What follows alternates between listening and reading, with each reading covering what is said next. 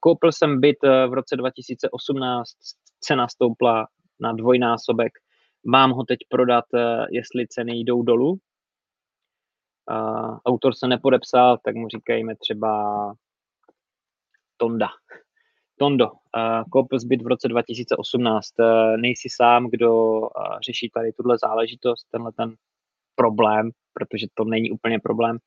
Uh, když se ti zdvojnásobí cena nemovitosti za necelé čtyři roky, ale to nejsou akcie, nemovitosti nejsou akcie, protože tam bydlí člověk, má to nějakou hodnotu na tom trhu, a což samozřejmě akcie taky, ale u akcí člověk má, aspoň já to tak vidím u sebe, pocit, že když to vyletí nahoru, takže to musí zase jít dolů.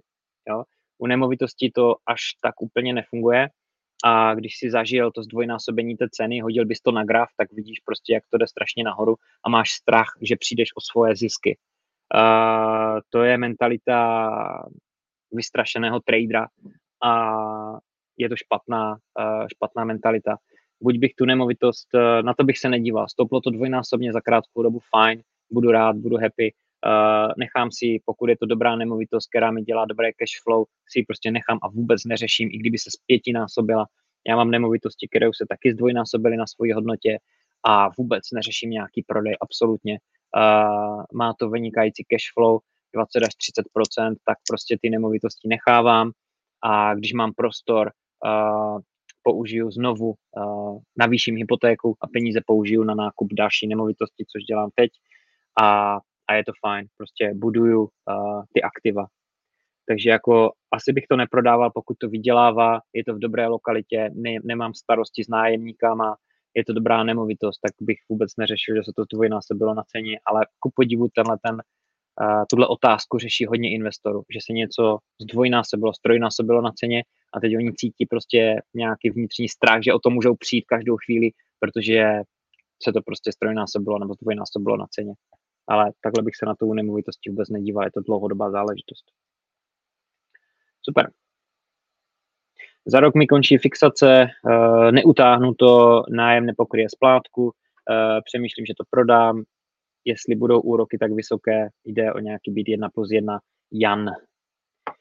Jane, už jsme tady měli tuto debatu před chviličkou taky a zase je to věc, kterou řeší spousta investorů a je to prostě nemovitost koupená úplně na krev, na dřeň, na těsno, jak se říká, o prsa. To znamená, že když byly nízké úrokové míry a tobě to uh, třeba sotva vydělávalo, tak byla jen otázka času, kdy ty úroky hitnou prostě 5-6%, to se děje úplně normálně. Můžou hitnout aj 8%, aj 10 na chvíli.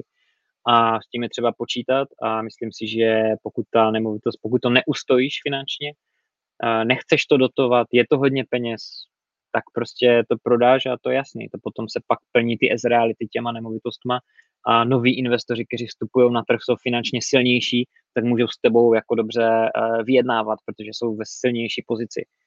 Takže opět je to nemovitost, která nebyla koupena úplně šťastně a pokud se ti nechce na to doplácet, uh, zatnout zuby, snížit svůj životní standard, tak prostě prodáš aktivum, to se nedá nic dělat, to je jasný. Ale na druhou stranu si myslím, že může člověk vydržet rok, dva, možná tři a potom to zase začne vydělávat a ty máš prostě nemovitost, kterou si koupil ve výborné době za výborné peníze, což už se nemusí nikdy v životě opakovat a jdeš dál ty dva, tři roky, co jsi na to doplácel, pár tisíc korun měsíčně, eh, v 20 letém horizontu jsou prostě sranda. Super. Dík za dotaz, Jane. Teďka je tady Roman Blaško na Instagramu. Uh, predat Eh, predať byt eh, so ziskom 120 tisíc eur cash flow 300 a koupit další dva byty na páku alebo navýšit hypo při 4% úroku a koupit ty byty. To je otázka. Prodat byt uh, se ziskem 120. Co s těma penězma chceš dělat? Jo, ono to je vždycky o dalších alternativách. Investování nebo jakýkoliv krok, který člověk v tom investování udělá, je vždycky o další alternativě co budu dělat dál. Jo, když vyberu zisk a mám 120 eh, tisíc eur, tak prostě co s nima chci dělat? Můžu je zúročit nějak líp, do ničeho jiného je dát, anebo si koupím ostrov v Karibiku, nebo si udělám třeba výlet první třídou po cestu kolem celého světa.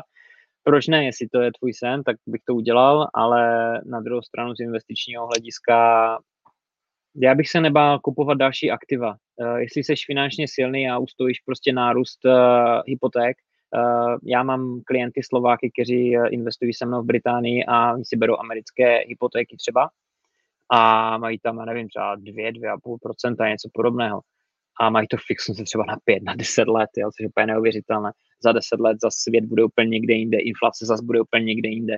Takže pokud jsi schopný to fixnout uh, na nějakou rozumnou dobu, 4% je pořád ještě dobrý úrok. A na Slovensku tuším, že to máte podobně jako u nás, že i v době fixace můžeš uh, změnit produkt u banky, třeba za lepší úrok, tak bych se toho jako vůbec nebál.